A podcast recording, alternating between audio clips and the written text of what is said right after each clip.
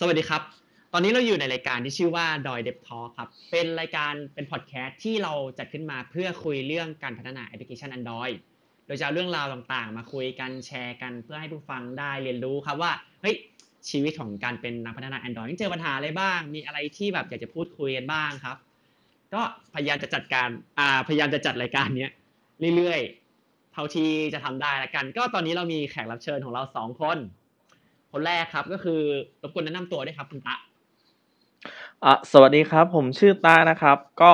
ตอนนี้ทำงานเป็น Head of Apps ที่สรุตานะครับ ก็ประสบการณ์การทำ Android เนี่ยก็จริง ๆ แล้วเริ่มทำมาตั้งแต่สมัยที่เอ่อน่าจะเป็นต้องทำบน eClip อะ ก็ไม่รู้ว่าใครจะเกิดทันกันหรือเปล่า ก็คิดว่าเออก็น่าจะมีประสบการณ์ระดับหนึ่งที่น่าจะมาช่วยแชร์กันได้ครับ อะ ต่อมาครับ แขกรับเชิญของเราของเราอีกคนหนึ่งก็คือคุณเบนครับรบกวนแนะนำตัวให้หน่อย ครับ ก็ชื่อเบนนะครับ ตอนนี้เป็น Mobile Developer อยู่ Agoda ก็ทำจริงๆทำ Android ก็จะไม่ได้นานมากเท่าไหร่ แต่ว่าผมจะทำสลับไปแล้วไปมาระหว่าง iOS กับ Android ก็คือทำทั้งสองแพลตฟอร์มเลย ก็จะมีแบบพวกแนวคิดอะไรที่แบบแปลกกว่า Android Developer ไม่เหมือนคนทั่วไป เพราะว่า จะพยายาม Unify ทั้งสองฝั่งให้ได้ครับ ก็จะมาเผื่อจะมีอะไร suggest จากฝั่ง iOS ได้หรือว่าแบบพอจะอัปเดตข่าวสารจะได้รู้แบบเอ้ยมันเป็นในไปในทางเดียวกันหรือเปล่าอะไรอย่างนี้อ่าโอเคครับแล้วก็เอ้ยเราลืมแนะนำตัวว่ะ ก็ผมสมเกียรติกิจวงศ์วัฒนะ Android Developer เอ้ยไม่ใช่ Google G Google Developer Expert ด้าน Android ครับผม ก็เรียกกันว่าเอกก็ได้ครับ อะโอเค เราแนะนำตัวแบบทางการไปละช่างแม่งเออรายการนี้คือเราจะมาคุยกันแบบสบายๆแบบตามภาษาเนาะพัฒนา Android ไม่ได้จัดแบบที่เป็นทางการไม่มีสคริปต์เราไม่ได้เตรียมอะไรกันมาครับ ก็แค่มาพอดจัดพอดแคสต์ให้คุยกันเนี่ยก็บุญแล้วเออฮะทำไมอะ อย่างนี้ได้ใช่ปะมันก็ได้แหละเขาไม่ว่าหรอกใช่ป่ะ คนฟังมันก็ไม่ได้ซีเรียสหรอกแบบทางการไม่ทางการ คนฟังมันก็สักแต่ฟังแหละ ใช่ ถ้ามีคนฟังนะ ถ้ามีคนฟังนะ เออ โอเค เดี๋ยวเราเริ่มคำถามก่อน อ่าคำถามคือ ตอนที่เราเขียนเอ๊ะตาเขียนมานานเท่าไหร่นะนะกี่ปีแล้วนะประมาณอ่าถ้าถ้าทำงานอะก็ห้าปี แต่ถ้าเกิดว่าเริ่มเขียน Android ก็น่าจะเริ่มเขียนตั้งแต่ช่วง S2 อะ Galaxy S2 อุ๊ยโอ้รุ่นแบตสเสื่อองมจุดสองจุดสามป่ะโอ้โอเค ของของเบนนะเอ่อ จริงๆผมก็เกิดมาก็เป็น iPhone 10 แล้วอะเออไม่ใช่ เร็วเกินก็ ก็เขียนจริงๆถ้ารวมๆก็ทำประมาณสามปี ก็คือตั้งแต่ที่ฝึกงานเป็น Mobile Developer นั่นแหละครับแต่ว่าก่อนหน้านั้นก็คือเล่นแบบพวกฝั่ง iOS แบบอืมทำพวก jailbreak ทำลองเขียน tweak ทำอะไรอย่างเงี้ย ก็คือเป็นแบบจะไม่ใช่ approach ที่เขียนแอปพลิเคชันทั่วไปเท่าไหร่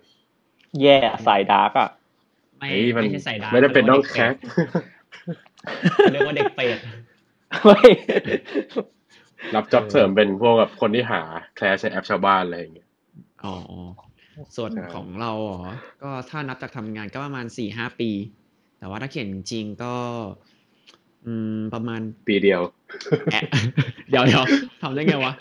เราประมาณเจ็ดแปดเจ็ดแปดปีมั้ง ต้องบอกว่าก่อน S สองของตายกอะ โอ้คิงเออไม่ S สองนะมันออกหลังจาก Samsung Galaxy Cooper นี่ใช่ป่ะ ใช่เออจริง ๆ เรา Cooper มันออกเราว่าก่อนเราเราเราน่าจะทันรุ่นตักขนมครกในไอ้ HTC อะที่ที่แบบตูดงองอๆแล้วมีลูกกลิ้งอะ อ๋อ HTC One เออ แต่ว่าเราเราเอ๊ะแบบยังไม่ได้ G1 จริงจังไงถ้าจะไม่ผิด G1 G1 น่าน่าจะใช่ยังไม่ได้จริงจังมากจนกระทั่งแบบอืมเออมันบูมอะอ๋อ ของเราก็รุ่น Galaxy Cooper ที่แบบ ตอนนั้น CPU Single Core แม่งไม่ถึง1 GHz ด้วย โอเค เราเรากลับมาที่คำถามดีกว่าว่าเอ้ยตั้งแต่เราเขียนแอปพลิเคชัน Android มา เราไม่ชอบไม่ชอบอะไรบ้างอะเออเรารู้สึก pain อะไรกับมันบ้างอะเริ่มจากใครก่อนก็ได้ตกลงมาเลย โอเคเดี๋ยวขอขอเริ่มก่อนแล้วกันไหนๆก็แบบเออทำมาตั้งแต่ เวอร์ชันแรก จริง ๆ อะ จะบอกว่ามันเป็นสิ่งที่ชอบและไม่ชอบรวมๆกันมากกว่าคือ คือโดยส่วนตัวเราชอบวิธีการตั้งชื่อเวอร์ชันของตัว Android คือถ้าจำไม่ผิดเราน่าจะเริ่มทำตั้งแต่ตัวคัพเค้กมั้ง แต่แบบอีตัวเวอร์ชันของ Android อะแม่งโคตรสับสนเลยเว้ยเวลาไปคุยกับลูกค้า เออโปรแกรมของเราจะอ่ารับรองในรองรับในคัพเค้กแล้วเขาก็งงว่าคัพเค้กนี่คือเวอร์ชันอะไรเขาบอกอ๋อ API 14 API 14 คืออะไรคือคือนึกออกป่าว่า ชื่อที่ใช้ทางการตลาด ชื่อใน developer เออเออชื่อที่มันอยู่เข้าใจบนบนเครื่องอะ แม่งคนละชื่อกันหมดเลยแล้วก็ไอช่วงแรกๆที่เราเริ่มทำอะ คือสมาร์ทโฟนมันเพิ่งมาไงคนก็จะงงมากเลยว่าเฮ้ยอันนี้มันคืออะไรนี่มันคืออะไรก็ค่อนข้างที่จะแบบ painful กับการตั้งชื่อของมันเหมือนกันทั้งๆที่ว่าเอออีกมุมนึงก็ชอบอะซาดิสม์เปล่าวะ ไม่คือคือเราว่าการตั้งชื่อเป็นขนมหวานมันดูน่ารักไงมันดูมีกิมมิกไงอ๋อ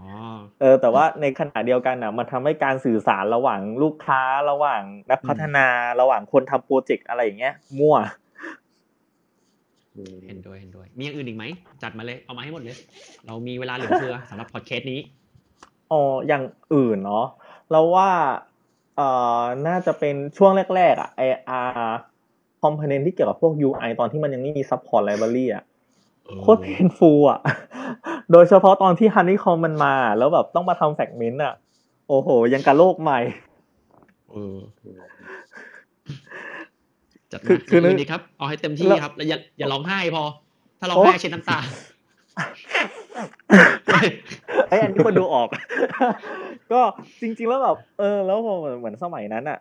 เราก็แค่แบบทำแอปให้มัน work ใช่ป่ะกับกับรุ่นรุ่นหนึ่งเราไม่ได้สนใจพวก maintain ไม่ได้สนใจเลยแล้วก็พอต้องมาเริ่มทำเกี่ยวกับพวกเอ่อ maintenance มี code structure อะไรเงี้ย library หลาย ๆ ตัวมันก็ไม่รองรับ แล้วก็ pattern การเขียนโค้ดของแต่ละคนแต่ละที่ก็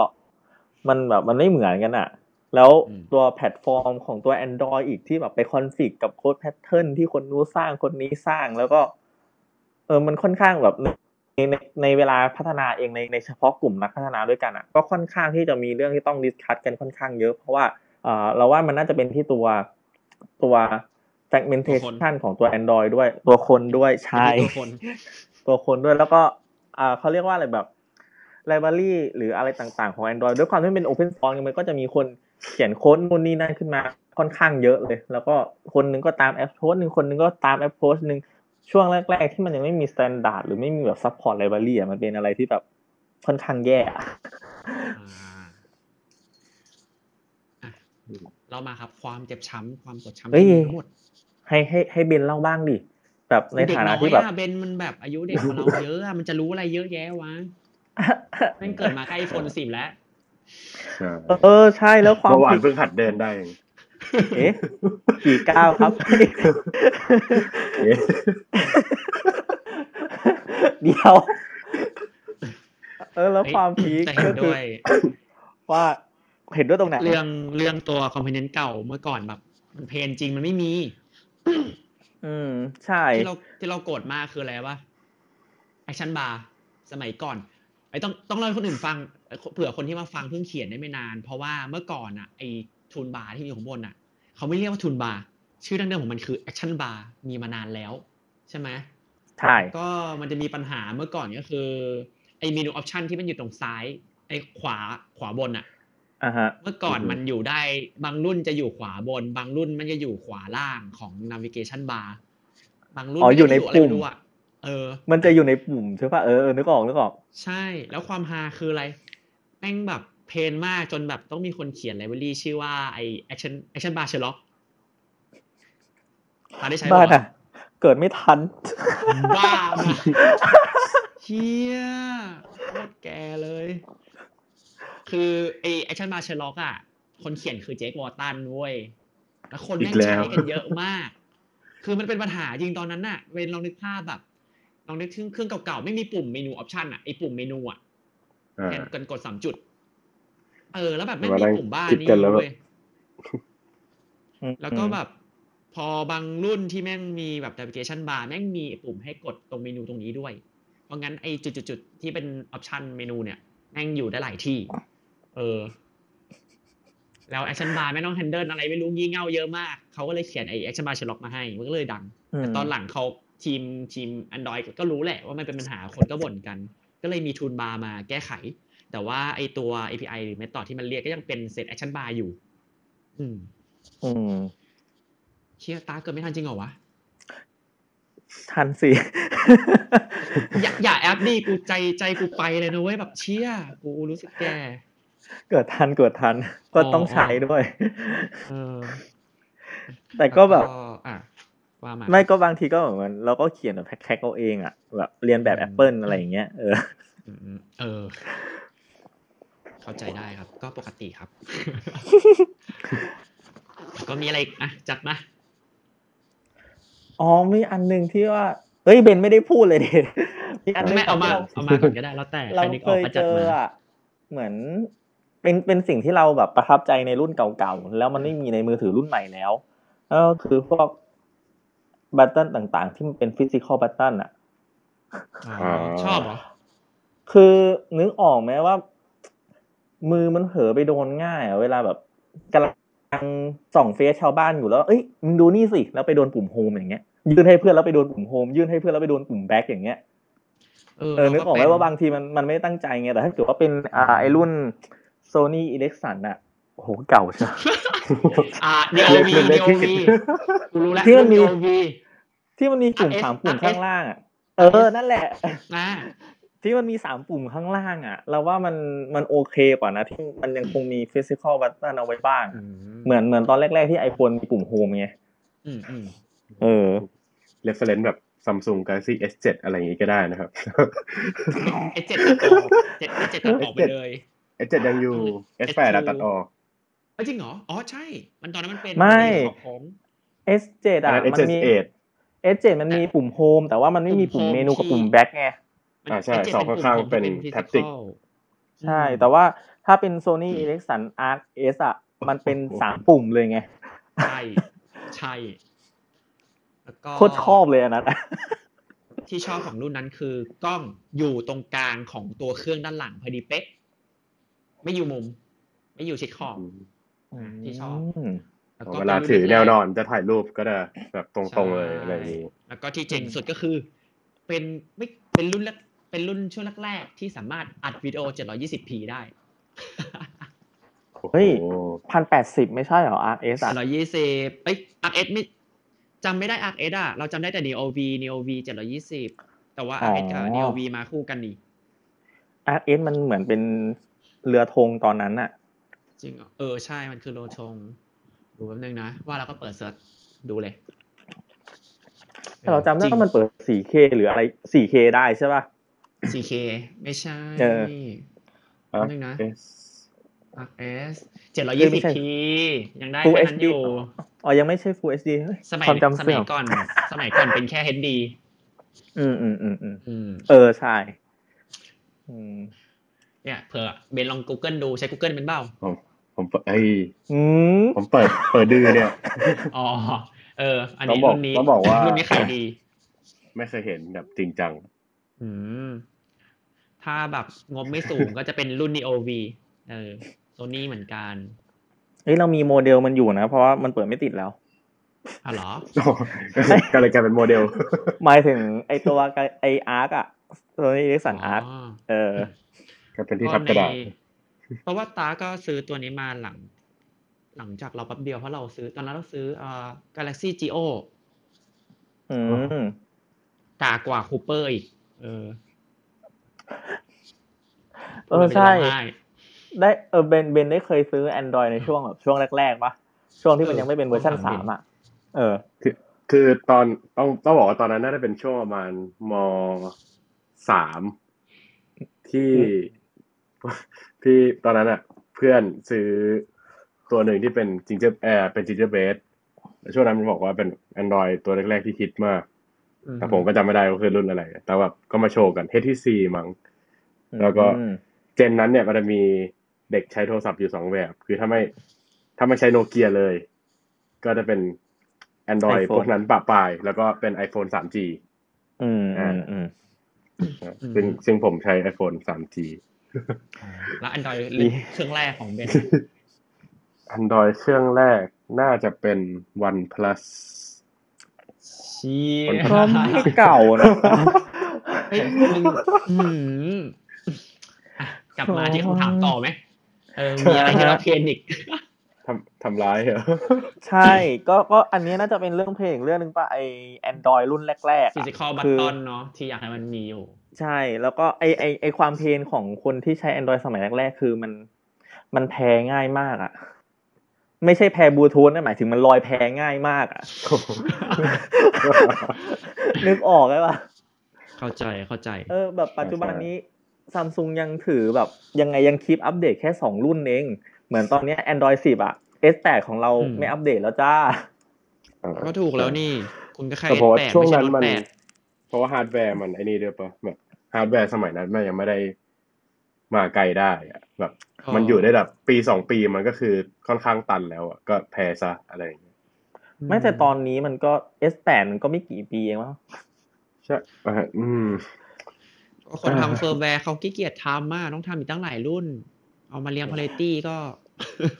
อยู่ในท้ายที่ไปนะ iPhone ยังอยู่ยังอยู่ได้ตั้งหลายรุ่นเลย คือต้องบอกว่า iPhone เนี่ยมันมันมีอยู่ทั้งหมดประมาณสิบโมเดล แต่ว่า Android เนี่ยมีเป็นล้านเออไม่อย่างน้อยก็ชิปแฟกไง ก็ควรจะแบบโหยสักพักปะอืมไม่รู้ก็อะใช่แต่ว่าผมก็เข้าใจนะที่แบบ Android ต้องแพเร็ว เพราะว่าแบบความ vary ของฮาร์ดแวร์มันเยอะมาก จนแบบ support ไม่ไหวแล้วอะอืมเพราะว่าไม่ได้ทุกอันจะใช้ Snapdragon หรือว่าอะไรอย่างเงี้ย ก็แบบมันจะมี CPU โมเดลจีนอีกมากมาย ซึ่งอืม เอาใจไม่ถูกจริงๆก็คงต้องแบบอืมเออน่าสงสารเขาอืมเป็นพูดแล้วเศร้าเป็นอย่ามีไปอะไรใช้ไอแบโฟบนกันเถอะ เป็นมีอะไรจะแชร์ว่าแบบที่เป็นเพนก็จริงๆผมรู้สึกเพนสุดเวลาเขียน Android เนี่ย คือความ boilerplate code ของมันอะอ่าแบบสมมติจะทำ custom view อย่างเงี้ย หรือว่าทำแบบ custom view group อะไรเงี้ย รู้สึกว่าแบบทำไมมันต้องมี boilerplate code ที่แบบเออต้องเซตงี้งี้งี้งี้ เพื่อที่มันจะให้แบบเอาไปใช้ได้เหมือนประกาศไอตอนที่ประกาศพวก attribute อย่างเงี้ยก็จะแบบอือหือมันจะดูแบบทำไมต้องมี constructor ตั้งสามสี่แบบรองรับหลายอ๋อๆ OS ใช่อืเอมอแล้วสุดท้ายทุกคนก็เลยเรียกไปหาแบบ common init ตัวเดียวกันหรืออะไรอย่างเงี้ยก็แบบเออมันดูเป็นอะไรที่แบบน่าจะ finalize ได้ดีกว่านี้ แต่ว่ามันก็เพราะว่าแบบก็เรียกอะไร OS มันอยู่มานานอะเนาะแล้วแบบอืมอืม API มันก็ on top กันไปเรื่อยๆ ไม่ได้แบบใช่รีแวม อืมฮึอืมฮึแต่ก็คิดว่าตัวอ่า Jetpack Component เอ้ยใช่ปะ Jetpack Compose อะ Compose เออ Jetpack Compose อะน่าจะมาช่วยแก้ปัญหานี้ได้นะ ใช่ แต่ว่าว่า ตอนนี้มันใช้ได้แค่ text อะเออโอ้ถ้าอยากมันเป็นเรื่องเศร้า ลองให้ต่อไป งั้นเราผัดผัดกันแชร์คนละเรื่องวนไปอะเออโอเคเราขอขอเอ๊ะ โอเค อ่าแป๊บนึงนะ ถ้าเราเพนเนาะจริงๆเอาเรื่องอดีตเนอะเอาอดีตก็จะดีป่าวะ คือสมัยตอนเขียนอีคิบอะมันเพนมากอืมคือถ้าใครเกิดมาใช้ Android Studio แล้วบอกว่ามันยุ่งยากนะ อยากให้มาแบบ อยากด่าหน่อย เพราะว่าเขียนตอนอีคิบมันทรมานมากคือ ไม่นับถึงความฉลาดของตัว IDE นะ เออแต่หมายถึงว่าว่าความสามารถหรือฟีเจอร์ต่างๆ ที่แบบเอื้อให้เราพัฒนาได้ง่ายขึ้นอะแม่งแทบไม่มี อย่างตัวอย่างเช่นแบบ เมื่อก่อนอะ คือไอแอป Compact V7 อะ ก่อนที่จะมาเป็นแอป Compact ใน Android X ตอนเนี้ย มันเกิดขึ้นมาสมัยที่ยังเขียน a k i p เว้ยเออแล้วแบบ ตอน e k e y อะมันยังไม่มีพวกอ่า Gradle มันใช้ Ant เนาะมันไม่สามารถไป config อะไรงั้นได้ แล้วเวลาเรา new project เว้ย โปรเจกต์เนี้ยมันต้องใช้ AppCompat V7 สิ่งที่เกิดขึ้นเวลาเรา new project เว้ย มันจะสร้างโปรเจกต์ของเราขึ้นมา และโปรเจกต์ของ App Compact V7 นั่นหมายความว่าถ้าเราสร้างไว้ห้าโปรเจกต์ มันก็จะมีโปรเจกต์ App Compact V7 อีกห้าตัว ไม่เข้าใจมันเลยเว้ยตอนนั้น เออ แล้วก็แบบเพนมากอะ คืองงงงตั้งแต่ว่าทำไมเขาต้องสร้าง App Compact V7 ทุกทุกครั้งที่เราสร้างโปรเจกต์ใหม่ แล้วก็จะมีพวคือกแบบ hacky way ที่จะแบบทำให้ compatible อะไรอย่างงี้ปะอืมคือเขาอยากจะ include library เข้ามาให้อะแต่เขาใช้ในเวว่าแบบเขาจะสร้างโปรเจกต์ใหม่มา แล้วก็ให้โปรเจกต์เราอะไป include library ตัวเนี้ย มาใส่ในโปรเจกต์เรา แต่ไม่ได้เขียนเช็คไงว่าเคยสร้างมาแล้วหรือยังอ๋อสร้างมาใหม่เรื่อยๆเรื่อยๆเรื่อยเหมือนโหนดโมดูลเลยนะฮะๆโอ้ยให้พูดถึงโน้ตกัน เฮ้ยรายการนี้รายการ Android เราพูดถึง Android อ๋แต่อเราพูดถึงสิ่งดีๆของ Android เราพูดถึงสิ่งแย่ของแพลตฟอร์มอื่นเนาะใช่คือเรื่องแซะคืองานของเรา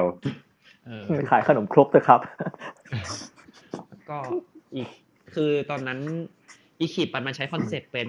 เวลาเราเปิดอะเราเปิดเป็น workspace ข้อดีของมันคือเราสามารถสลับไปเปิดโปรเจกต์หลายโปรเจกต์พร้อมกันได้ ในหน้าต่างเดียว แต่นั่นก็คือข้อเสีย เพราะว่าเมื่อก่อนอะหัดเขียนเยอะมาก แล้วก็เลยสร้างแบบโปรเจกต์หลายตัว แล้วคือในโฟลเดอร์นั้นน่ะมีโปรเจกต์ประมาณสักห้าสิบตัว แล้วเวลาเราเปิด Eclipse ทีหนึ่งอะมันจะ resolve ตัวโปรเจกต์อะนานมาก แล้วถ้ามันถึงจุดๆหนึ่งเว้ยมันค้าง คือมันไม่ resolve ให้แล้ว มันค้างเลย เราต้องใช้วิธีคือย้ายโฟลเดอร์โปรเจกต์บางตัวส่วนใหญ่ที่ไม่ได้ใช้ไปไว้โฟลเดอร์อื่นก่อน แล้วก็เปิดอีกขึ้นมาเว้ยแล้วค่อยย้ายโฟลเดอร์พวกนั้นนะกลับมาเออโอ้ตะเตือนใจสะเทือนใจมาก พอเป็นอันดรอยจริสตูงๆดิโอถ้าก็เลยรู้สึกดีถ้าแยกโปรเจกต์ตั้งแต่แรกก็จบแล้วนะโอ้ใครจะไปคิดนะเขียนเล่นนั่นนู่นนั่นนี่อะเออเออเข้าใจไหมการศึกษาการศึกษาอ๋อวันละเอาคันนี้ก่อนเป็นเรื่องของอีคิปเอาไปตะดีกว่าเอ่อถ้าเราหัวความเพนฟูเมื่อกี้พูดถึงเรื่องเวอร์ชันไปแล้วใช่ไหมกับเรื่องอือฮึไอ้พวกกับพวกบัตเทิลอืม อีกอันอีกอันนึงอะแต่ว่าน่าจะเป็นพวกการ access hardware อะคือคือนึกออกไหมว่าในหลาย ๆ ครั้งที่จะมีบริษัทบริษัทหนึ่งที่เขาบอกว่าเขาเป็นเจ้าพ่อเจ้าแม่ innovative อะออกของใหม่มาแล้ว Android อ๋อพยายามลอกไงเออ Android พยายามลอกโดยที่ library ไม่ support อะอ่าก็คือแบบความ painful นั้นน่ะตอนนี้เราก็ยังเจออยู่นะ ปัจจุบันที่แบบเหมือน มีปัญมีมีมีเรื่องที่ว่าต้องทำงานกับลูกค้า ซึ่งเขาใช้ซิมสองซิม แล้วเครื่องบางเครื่องอะมันเป็น custom-made มันไม่ได้ใช้แบบ library ที่มาจากตัว Android เอง มันก็เลยทำให้เราไม่สามารถ access สองซิมที่สองของรุ่นบางรุ่นได้ แล้วลูกค้าเขาก็ complain ว่า แต่แอปเขาอะ เครื่องเขาอะใช้ซิมที่สองได้นะทำไมแอปคุณไม่ support คือแบบ อธิบายมันอธิบาย คือคือนึกออกไหมว่า อธิบายให้ลูกค้าฟังอะ เรื่องของ library เรื่องของอันนู่นนี่นั่นอะ มันก็ก็เอออ่าค่อนข้างยากก็เลยต้องต้องอธิบายให้คนอื่นฟังแทนแล้วให้เขาไปคุยกับลูกค้าต่ออืมคือต้องให้คนที่มีวาทศิลป์กว่าเรา อะ คือคนที่เขาทำงานกับลูกค้า ไปคุยกับเขาต่อ อืมเออเฮ้ยแล้วก็อันนี้เดี๋ยวมันพูดมันเป็นข้อมูลเพิ่มเติมอ่าเนาะก็คือ Dual SIM อะจริง ๆ มามีมาก่อนที่ตัว API จะรับเนาะใช่ ซึ่ง API มันรองรับตอน Android 5.1 ซึ่งมันมันก็มีปัญหากับ Android 5.0 กับ 4.4 เนาะที่ตรงนั้น Dual SIM ค่อนข้างนิยม ใช่ แล้วไหนจะเรื่องพวกอะไรอะ NFC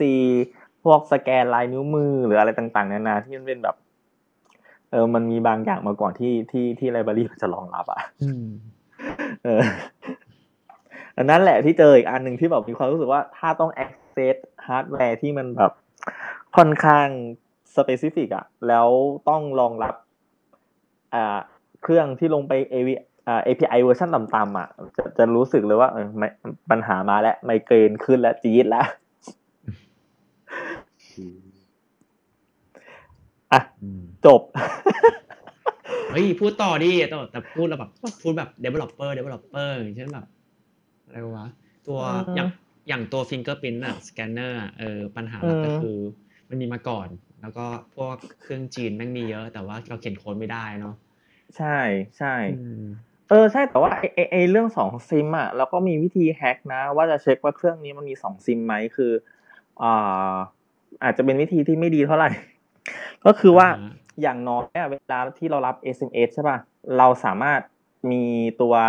broadcast listener ได้แล้วก็ดูว่ามี SMS อะไรเข้า แล้วก็เช็คว่าไอ SMS ที่เข้าอะ มันเข้ามาเบอร์อะไร แล้วก็อืมถ้ามันมีเบอร์ที่ต่างกันแสดงว่ามันมีมากกว่าหนึ่งซิมอืมเออเนี่ยเออก็ก็ต้องเก็บอย่างนี้เอาอะ เพื่อที่จะแบบ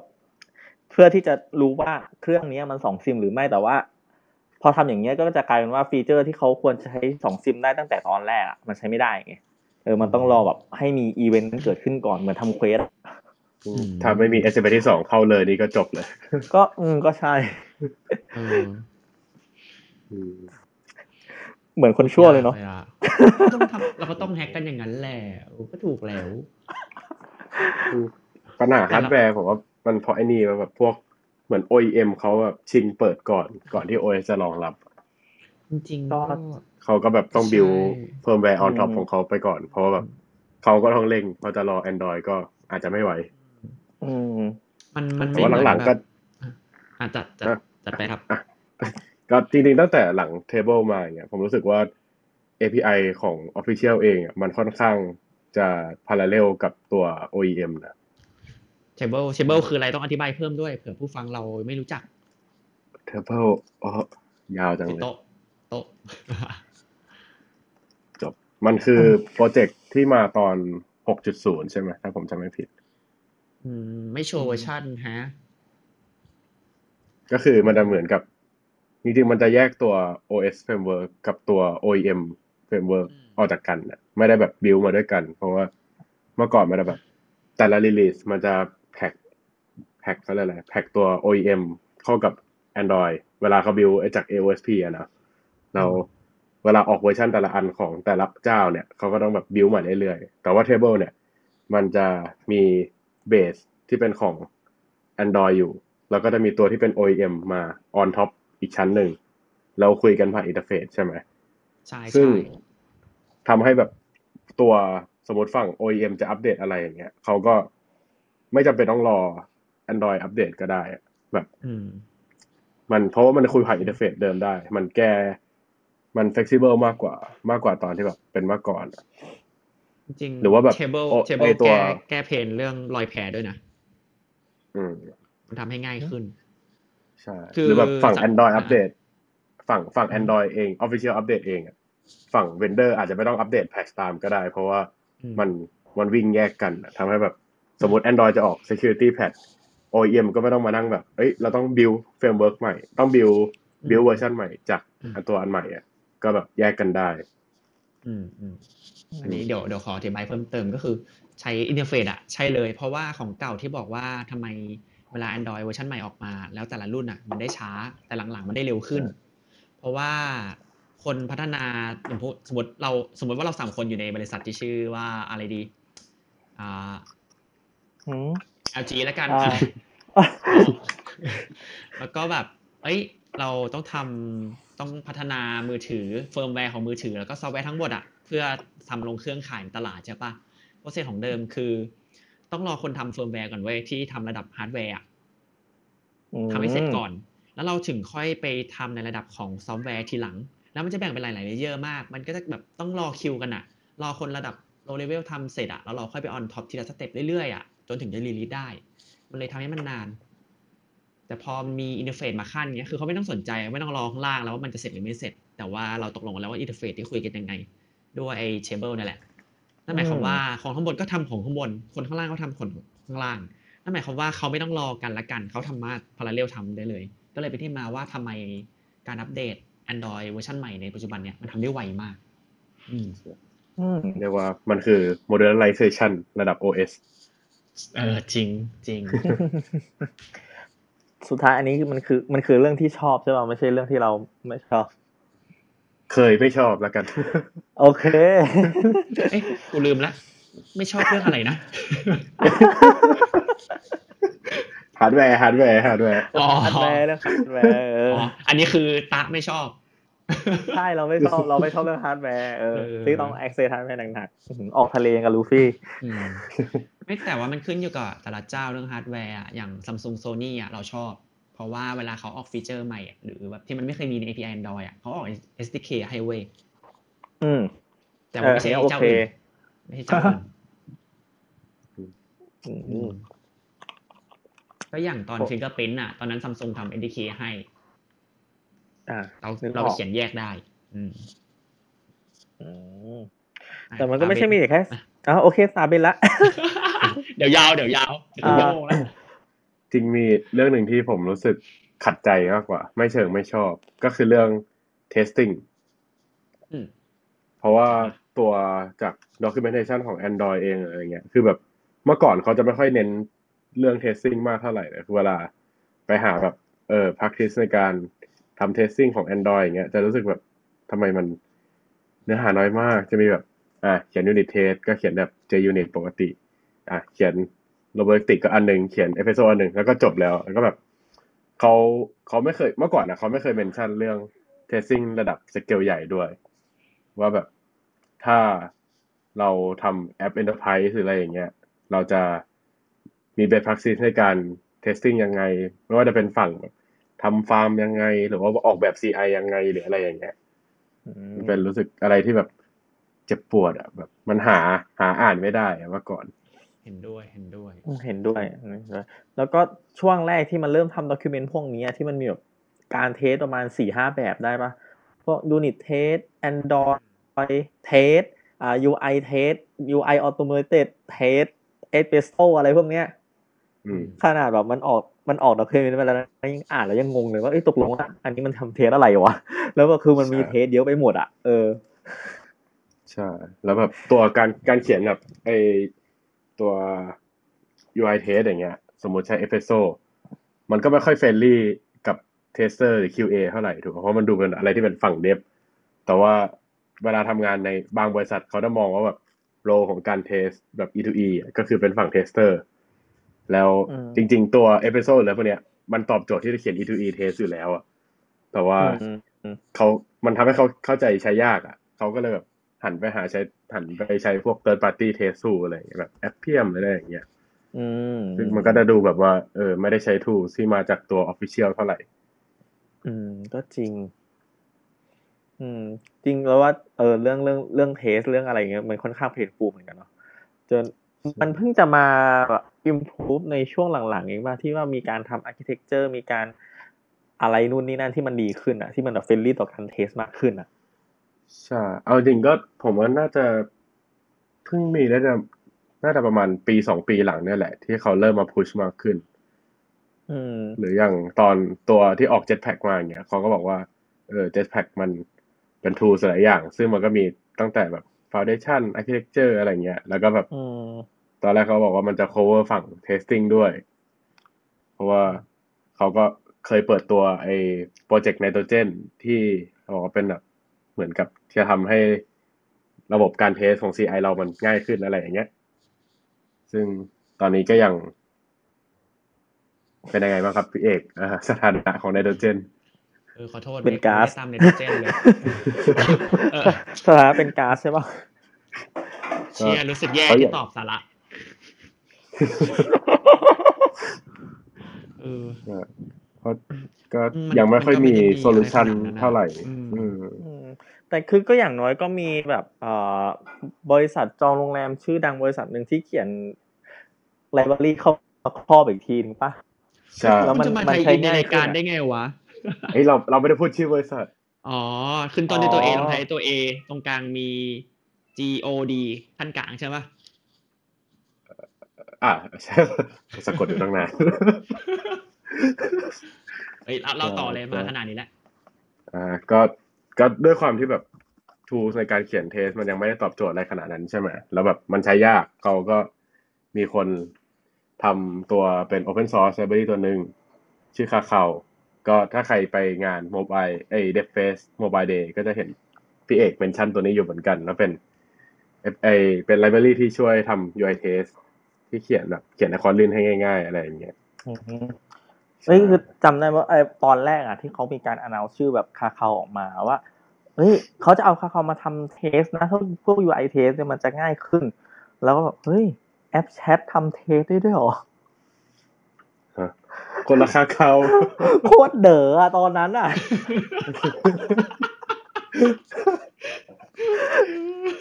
คือแบบป่าบปลื้มมากเลยนะ แล้วก็ไปเซิร์ชแอปแชทนั่นเว้ย แล้วก็หาด็อกิเมนต์ตรงไหนคือทำเทสวะโอ้ฟังแล้วเศร้ากูไม่รู้จะกระจะเศร้าอะไรดีระหว่างเศร้าเศร้าเอตะ หรือเศร้าตัวเองที่แบบไม่ไม่พูดเพิ่มมันก็ไม่ผิดเออ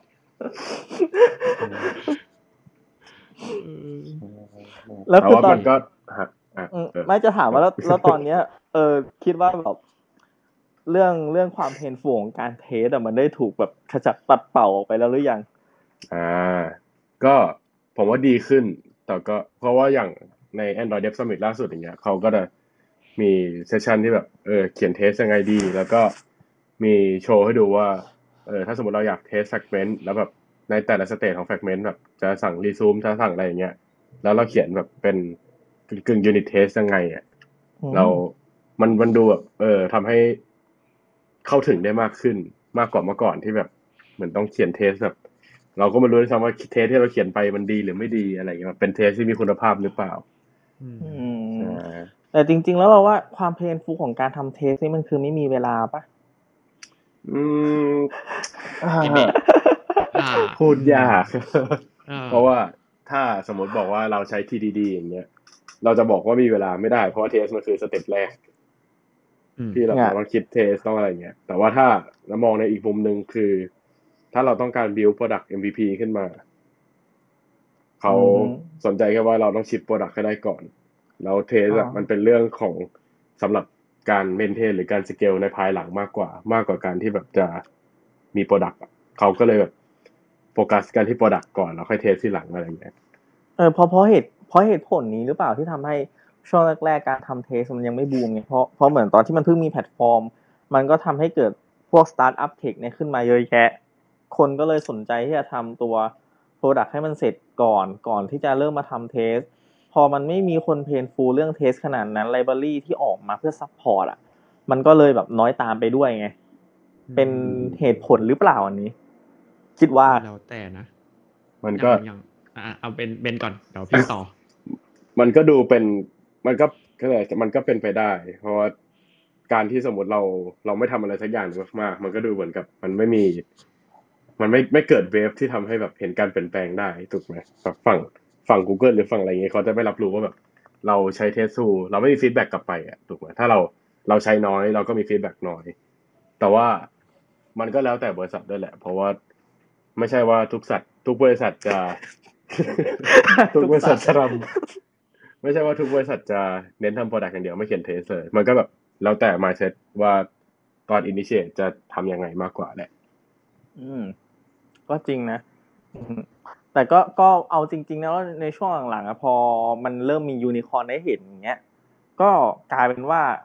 บริษัทเหล่านั้นอะเป็นพวก initiate ในการทำ test แทนปะอย่างอย่างที่บริษัทที่ได้ mention ไปก่อนหน้า เออ ก็ใช่ แต่ว่าจริงๆเราก็เขียน test กันหนักหน่วง อืมเพราะว่าจริงๆมันแบบผมว่ามองว่าการ test อะมันไม่ใช่แค่ มองว่าแบบ เอ้ย เราจะเป็นต้องมี coverage นั่นนี่ แต่ว่ามันคือประโยชน์ที่ได้จริง ๆ ของการ test คือ การที่เรา introduce โค้ดใหม่หรือมี change อะ มันทำให้เราไม่รู้รู้ว่ามันไม่ fail อะเพราะสมมติแบบเราแก้อะไรสักอย่างแล้วเราไม่มี test อะเราไม่มีทางรู้เลยว่ามันจะ fail หรือไม่ fail บน production อย่างน้อยมี test มันก็แบบช่วย catch ได้ดีกว่า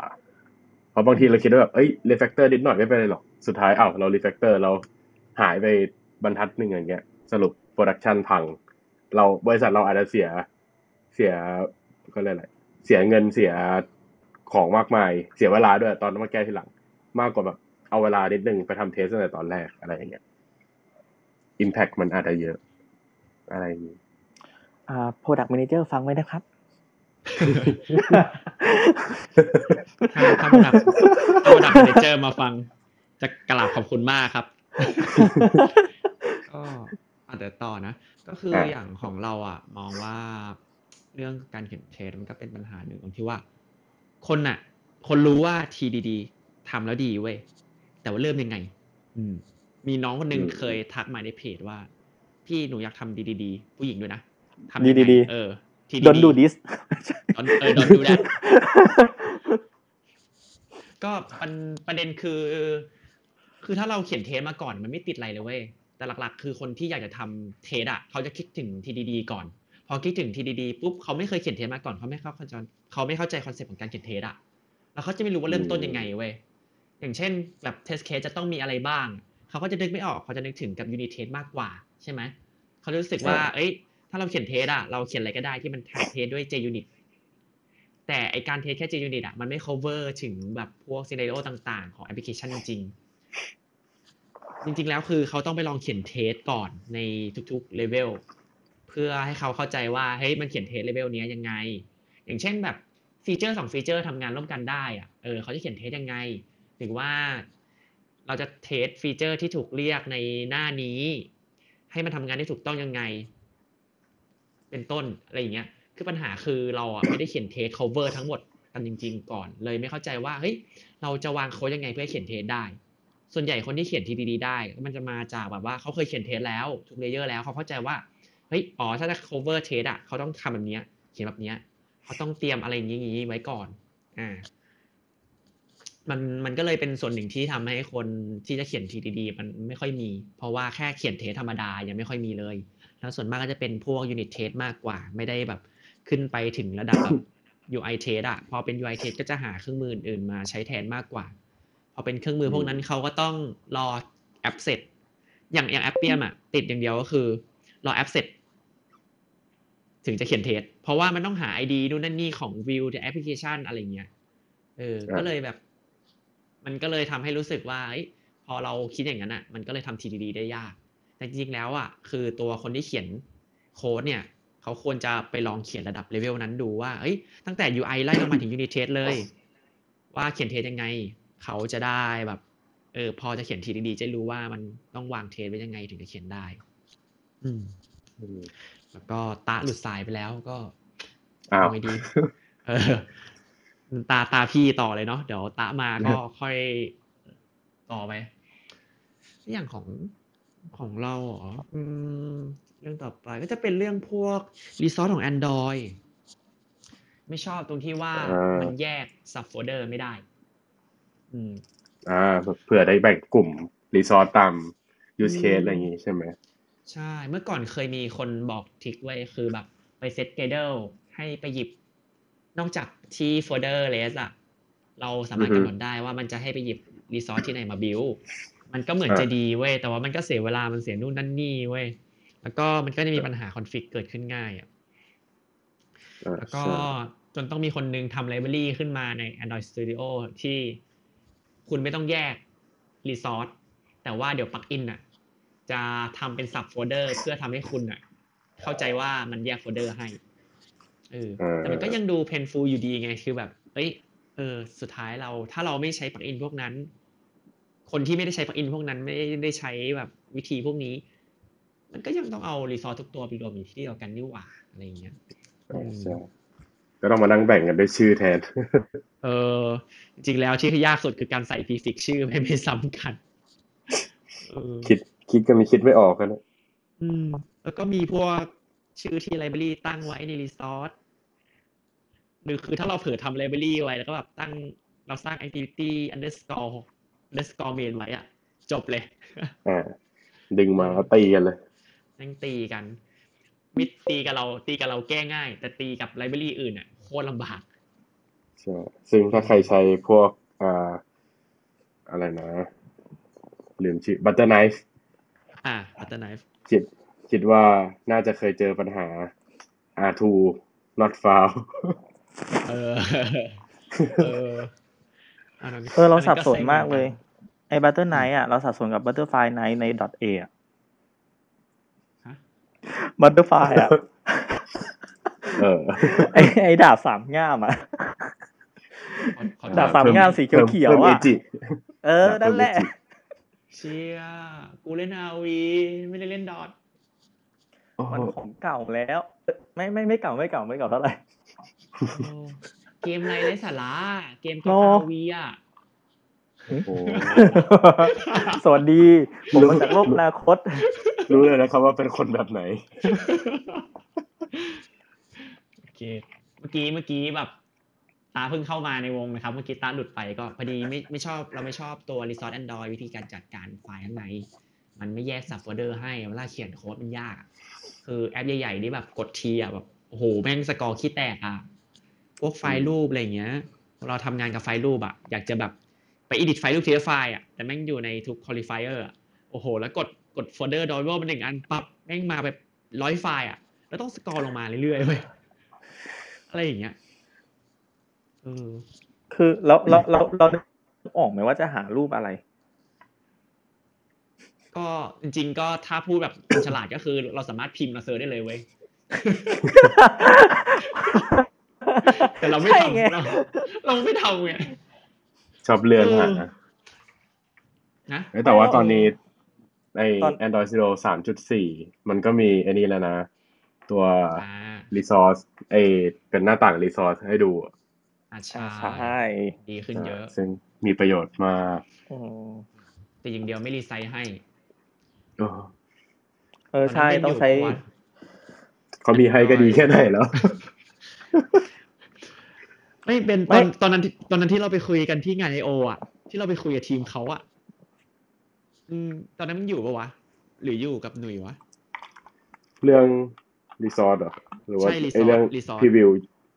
รีสอร์ท มาผมตไม่อนอยู่ นั้นคือคุคุยกับเขาเว้ยคือมันเดี๋ยวเดี๋ยวเล่ากันมันจะมีห้องเขาเรียกว่าแซนบ็อกป่ะใช่ใช่แซนห้องบ็อกแซนแอนบ็อกดรอยคือแบบจะมีสตาฟหรือทีมของ Android จริงๆอะเขาอยู่ประจำบูธแต่ละส่วนให้ แล้วเราก็ไปที่โซนของ Android Studio เพื่อไปบอกเขาว่า อยากให้มันรีไซต์ได้เว้ย เอออืมแต่เขาก็บอกว่า เฮ้ยแป๊บนึงนะ เดี๋ยวเปิดโปรแกรมก่อน ตอนนั้นเขาบอกกับเราว่า อืม คือเราก็อธิบายไปว่ามันมีไอ Android Double Importer เนาะที่เราใช้กัน เพื่อให้มันช่วย resize ให้แต่ละขนาด แล้วก็แยกโฟลเดอร์ให้ คือไอตัว feature ใหม่ที่มันออกมาให้ใน Android Studio มันก็เกือบจะดี แต่ปกติ dev อย่างเราก็อาจจะชอบภาพภาพภาพเดียวที่ใหญ่ที่สุด แล้วก็ให้โปรแกรม resize ให้ อะไรอย่างเงี้ยเขาก็บอกว่า โอเค ก็เนี่ยไปกดที่ Android Studio นะ กดที่ Help แล้วก็กดตรงคำว่า Submit Feedback what ขอบคุณครับแล้วแบบตอนนี้ก็แบบเออเออเข้าใจได้ ชีวิตแม่งเศร้า ทุกวันนี้ยังใช้ Android Double Importer อยู่ เออ แล้วเรื่องรีซอสใครมีปัญหาแบบเอ่อ SVG บ้างปะปัญหายังไงอะเออปัญหายังไง ก็เหมือนเอ่อมันเอาไปใช้กับเขาเรียกว่าอะไร Android ที่รุ่นต่ำกว่าบางรุ่นไม่ได้ แล้วก็ต้องไปใส่เหมือนสคริปต์บางอย่างเพิ่ม เอาเอาง่ายๆเลยนะ source compat เป็นปะ source compat อันนึง แล้วก็เรื่องที่ว่าจะใส่พวก drawable drawable start drawable end อะไรพวกเนี้ย ซึ่งเป็น SVG อะ มันมัน crash ไว้ในบางใน Android บางรุ่นอะ ก็ต้องไปเขียนคลาสขึ้นมา wrap เอง อีกทีหนึงเอ๋เคยเจอปะอืมไม่นะ ผมเคยเจอแต่ SVG เบรกบนบางรุ่นเฉยๆแต่ไม่ถึงกับ crash คือเหมือนแบบพยายามใช้พวกอ่า AppCompat TextView อย่างเงี้ยเราก็คิดว่ามันจะ Compat ไงแล้วก็เออแล้วก็พอไปรันแบบว่า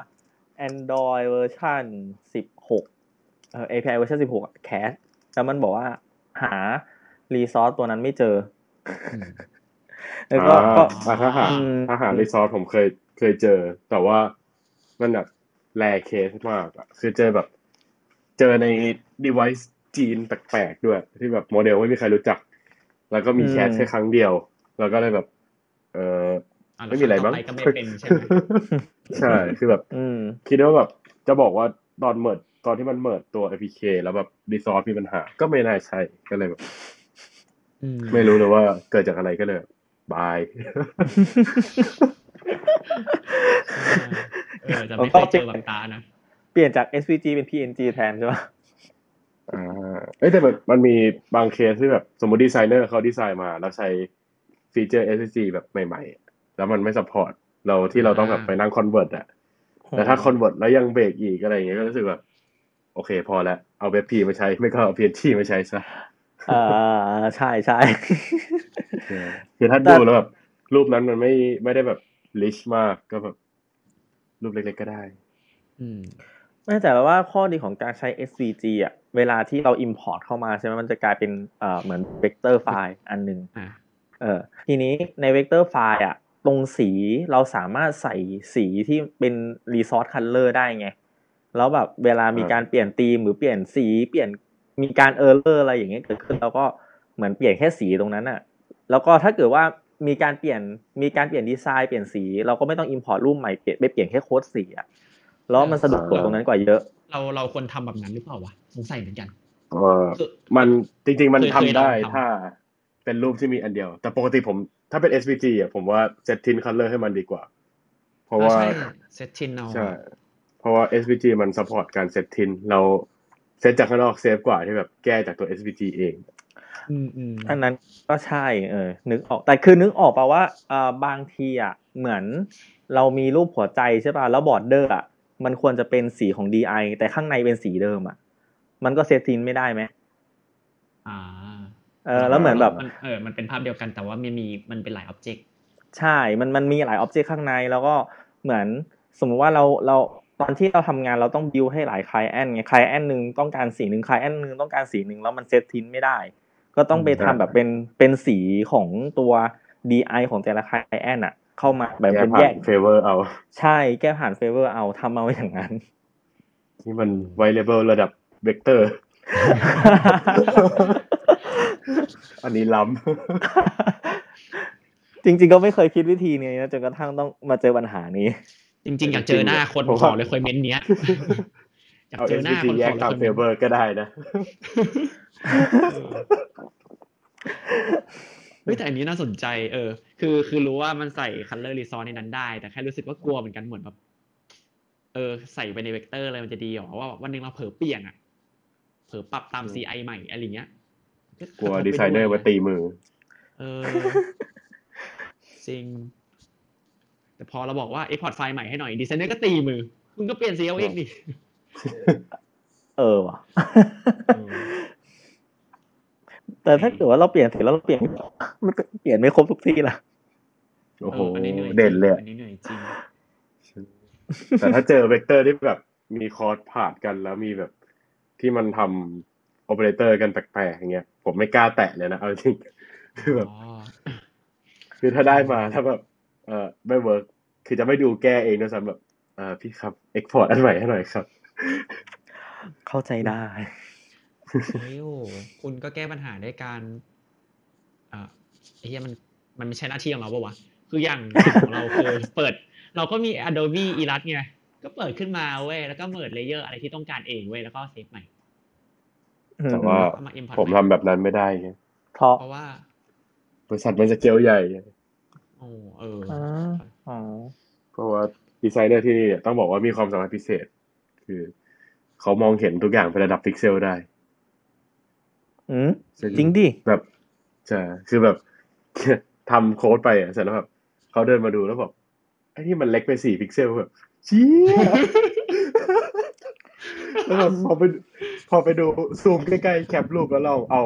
cursor ลากขึ้นไปแบบเป็น pixel box ก็แบบเชี้ยจริงด้วยแบบโอ้ไม่บ้าบอน่ะกลัวแล้ว Android Android ใครเขาใช้พิกเซลกันบาปเดี๋ยว สักพักเขาจะเดินมาบอก อืมหน้าจอ DPI เท่าไหร่อะ อ๋อสอง DP จบเลยนะช็อกช็อกกว่าเดิมอีกคราวนี้หาหาได้ด้วย คือคืออย่างของเราอะ เวลาได้ไฟล์เวกเตอร์อะ SVG อะไรเงี้ยจะจริงๆจะเอามาดูก่อน เพราะว่ามันมีปัญหาอย่างนี้ที่เคยเจอก็คือ เวลาที่ดีไซเนอร์เขาทำอะ เขาชอบ export ไฟล์จากที่ตามที่ทำไว้ตั้งแต่ตอนแรก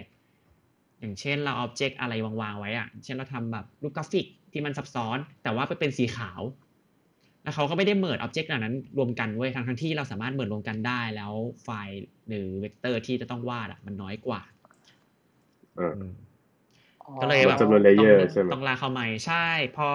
เขาเขาไม่ลดจำนวน layer อย่างเงี้ยสุดท้ายจริงๆมันก็มีความซับซ้อนมากขึ้นอะ เราจะเห็นโค้ดที่ gen ออกมาเป็น vector drawable เลยว่ามันเยอะกว่าปกติ เพราะทั้งที่แบบเป็นภาพรูปบ้านง่ายๆ ก็เลยไปดูว่า อ๋อ เขาไม่ได้ merge object อันเนี้ยเขาด้วยกันเป็นบางทีอืมมันแล้วแบบมันก็จะขึ้นโชว์ปะมันขึ้นโชว์ใช่ไหมเป็นแบบเป็นไฮไลท์สีเหลืองๆอะว่าเออเวกเตอร์นี้ซับซ้อนไปนะ อืม เออไม่จำไม่ได้แล้วอันนั้นอะอันนั้นหลังๆอันนั้นมันจะเกิดในนี่เอาเช็คดูเกินก่อน XML ไซส์อะแบบลินใช่ใช่รอใช่ไว้แล้วก็ว่ามันก็จะบอกว่าเหมือนอะไรนะ performance มันจะไม่ดีนะ มี warning ขึ้น อืมจริงๆก็ควรสนใจ warning บ้างเนาะ วันนี้คืออะไรหรอ วันนี้เราก็เอาไปเช็คแบบตอนเราดีบักไม่ใช่หรอ ก็ก็ก็เตือนนะ แต่ไม่ต้องทำไง อืม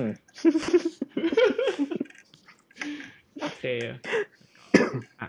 ข้ามไปเรื่องของเบนต่อเบนมีอะไรจะเล่าถึงความเจ็บปวดในการพัฒนา Android อืม Android Things จีอ๋ออั นนั้น อันนั้นยังไม่ทันได้พัฒนาเลย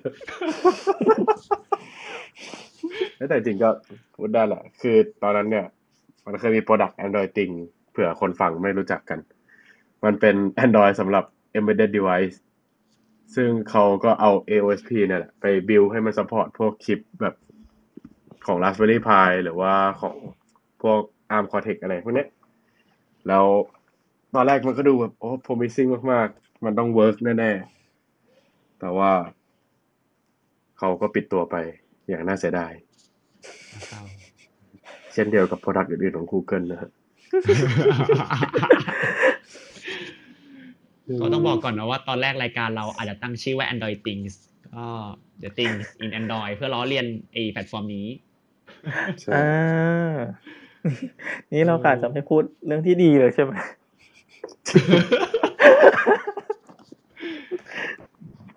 เอ้ยแต่บ้าตบออนที่เอาเหมือนแบบแบบตอนเหมือนเหมือนหาคนระบายอะนึกออกปะเออ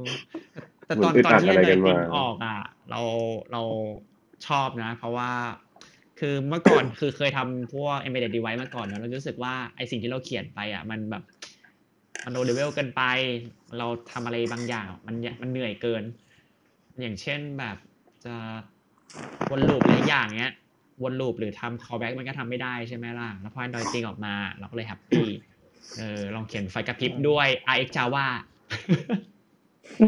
เออโคตทำรไมเท่ไม่ใช้เลยคอนลินอะไรคเงี้รัยบอ๋อโทษโทษตอนนั้นยังไม่มีโทษคอ t ลินโอ้โหทุนตอนนั้นคอ t ลินยังไม่ได้ announcement แบบเป็นทางการ เออเราก็เลยเขียน Java ไว้ปุ๊บปุ๊บปุ๊บเฮ้ยเชี่ยโคตรเจ๋งอะ ใครจะไปคิดว่าแบบมาควบคุมไฟกระพริบโง่ๆด้วยไอ Java ได้วะ อะไรเงี้ยอืเอมอแต่หลังจากนั้นก็ อืมเออเข้าใจแหละเปิด เปิดปิดไฟกระพริบถึงก็ต้องใช้ IX เลยมาเนี่ยลองของลองของ มัน over-engineer ของจริงเฮ้ยมันเท่เว้ยเมื่อก่อนแม่งแบบก็กระพริบโง่ๆอะเออ คือถ้ากระพริบคือกระพริบไฟกระพริบหนึ่งวิอะเราจะรู้ว่าจริงๆแล้ว ถ้าถ้าพูดแบบเวอร์ๆก็คือตัว operation ตอนที่สั่งให้ไฟมันเปิดปิดอะมันก็มีผลไงต่อการหน่วงเวลาใช่ปะล่ะอ่าเออใช่อืมแล้วแบบเอ้ย ไม่เป็นไรเราไอ้จะว่าไปเลย น่าจะแม่นมั้งมโนไปเองเออตลกดี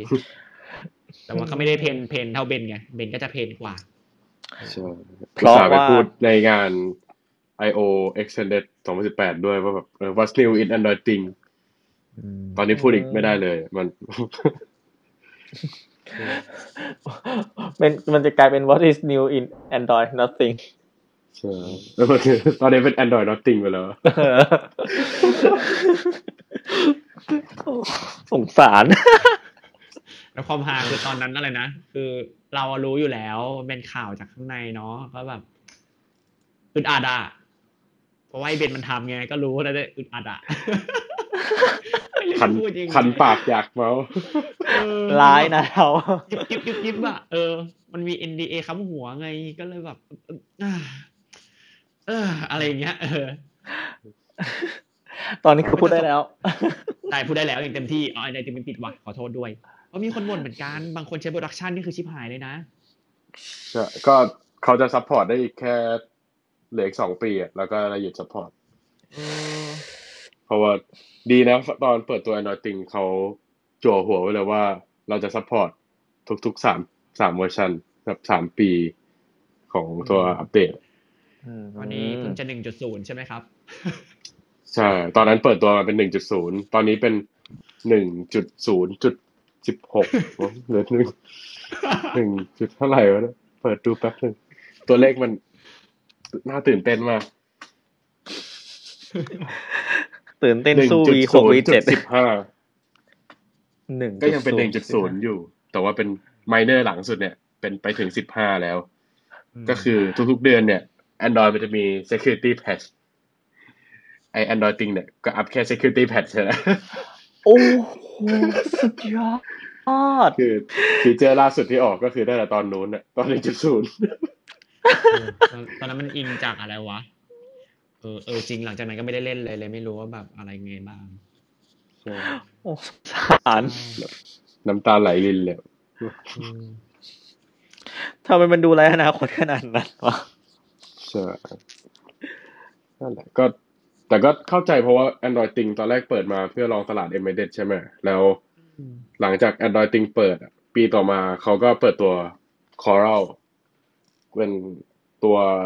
บอร์ดคล้ายๆ กับ Raspberry Pi เหมือนกันที่มี onboard GPU แล้วเอาไปทำงานพวกฝั่ง machine learning ได้ใช่ไหมซึ่งตอนแรกอะตัวบอร์ดนั้นอะเมื่อก่อนผมจำได้ว่าเมื่อก่อนไม่ได้ชื่อ Coral มั้งมันชื่อ น่าจะ Edge อะไร Google Edge something ที่เป็นแบบสำหรับ device แต่ว่าตอนนั้นเนี่ยเขาบอกว่ามัน support Android Thing กับ Linux อ่าอืมก็เลยแบบเฮ้ย Android Thing มันยังไปได้อยู่อะ พอเขาเราเปิดตัวมาบอกว่า support แค่ Linux อย่างเดียวเศร้าแล้วก็ดันตั้งชื่อว่า Edge ไงมันก็เหมือนแบบเบราว์เซอร์บางตัวปะ เอ๊ะอ่าก็ก็ใช่แหละแต่ว่ามัน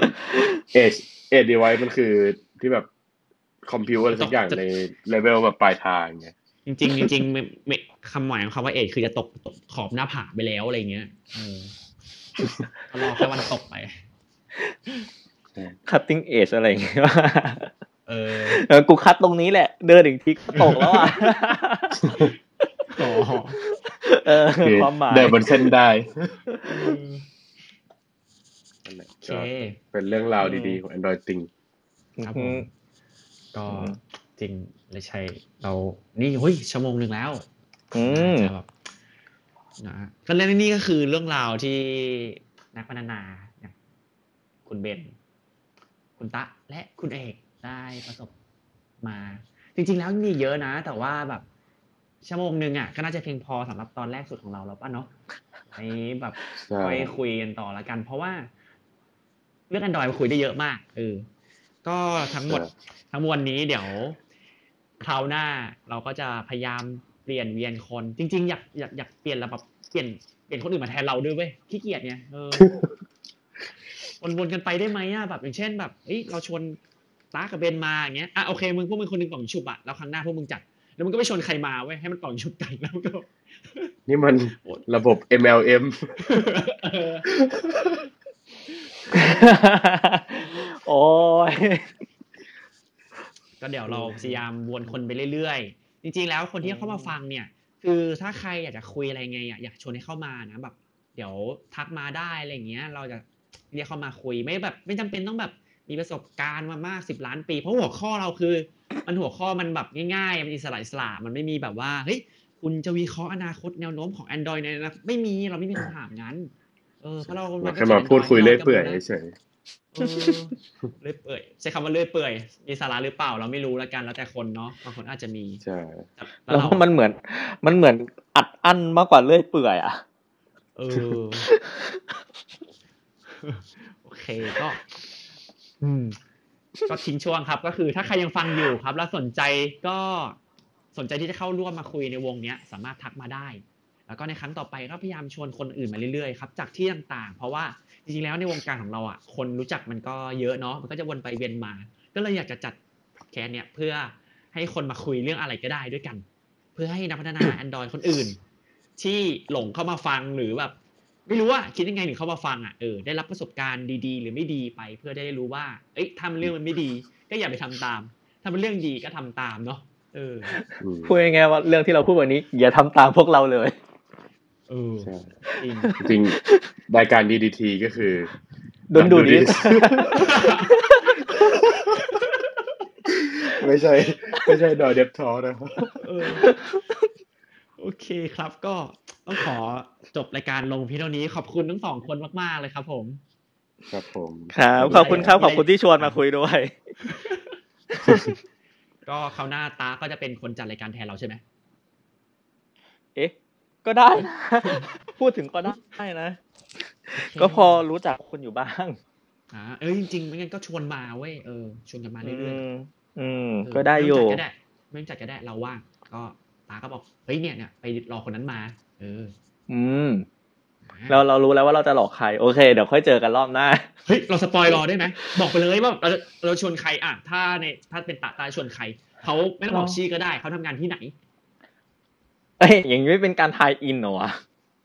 อ้าวก็ tie-in ก็ tie-in ไปดีเฮียคนที่โอเคทำได้แล้วว่าบอกเลยว่าเขามี library เขียน UI test ชื่อ Kakao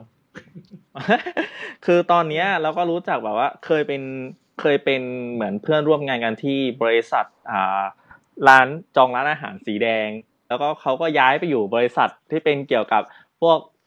อ่า telecommunication อะไรสักอย่างอะสีแดงเหมือนกันอีก เอออ๋อ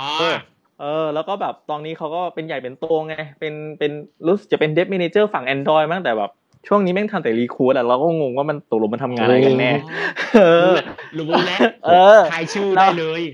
เราอ่าโพสต์ว่ามันโพสต์นี่ลอยมาเลยนะเราว่ามันน่าจะมีเรื่องพูดเยอะมาก ก็ถ้าใครฟังแล้วอยากรู้ว่าคนคนนั้นคือใคร ให้คุณเข้ากลุ่ม Thailand Android Developer และสกอร์ลงมา มันจะมีคนคนหนึ่งที่มันโพสต์เพื่อหาคอยขุดอยู่เรื่อยๆๆ Android ที่เขาจะขุดอยู่เรื่อยเป็นบริษัทอะไรนะ บริษัทเกี่ยวกับโทรคมนาโทรคมนาคมสีแดงสีแดงสีรู้แดแน่งนอนว่าใคร อ่า อะต้องต่อมาคือเบนเบนจะชวนใครๆเออยากจังอะเอเอออช่วงนี้ ผมทำแต่อีเวนต์ iOS อะจริงผก็มจิ้ไม่ค่อยรู้จักได้ใครที่เป็นรู้จัก Android อะใครๆก็ได้จริงๆผมก็มีคนที่อยากชวน แต่ว่าเขาเขาได้อยู่บริษัทเอ่อจริงๆเป็นบริษัทก็เลยกงานไวเนาะอ่าบริษัทอืมชื่อใหญ่ชื่องานไว้ชื่อชื่อภาษาไทยคือบริษัทงานไวอืมเพราะในนั้นเนี่ยเขามีมีเทพคอนลินอยู่มากมาย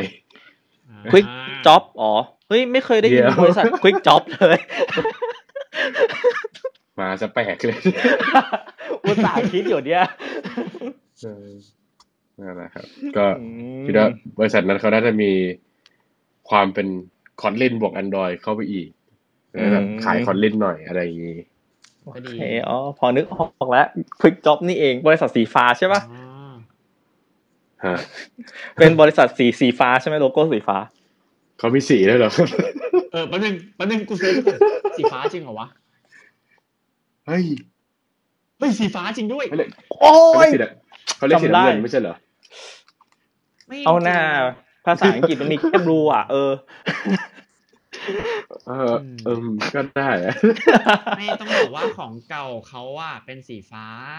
ของใหม่เป็นสีน้ำเงินอ่าใช่ปะอ๋อเออนี่กำลังดูรูปใน Google กันอยู่ใช่ไหมเนี่ยใช่ใช่ก็ใช้ Google ไง พอดีมีคนแนะนำให้เราหัดฝึกใช้ไว้ตีตีตีตีเออเออเออเออเราเราไม่ตาเราไม่ได้คุยด้วยอันนี้ ไม่อยู่ไม่ได้อยู่ในวงเบนเลฟเดอะแชท โอเคโอเค เอ้ยเราต้องรีบจบกันดีกว่าเดี๋ยวชิมหายอะเดี๋ยวเดี๋ยวเดี๋ยวชิมยาหาวยเกินไว้นะนี้เออโอเคครับ ก็ขอจบรายการเพียงเท่านี้ครับ ขอบคุณทุกคนที่เข้ามาร่วมคุยด้วยกัน แล้วก็ขอบคุณทุกคนที่เข้ามาร่วมฟังด้วยกันครับ ก็ เจอกันคราวหน้าครับผม สวัสดีครับ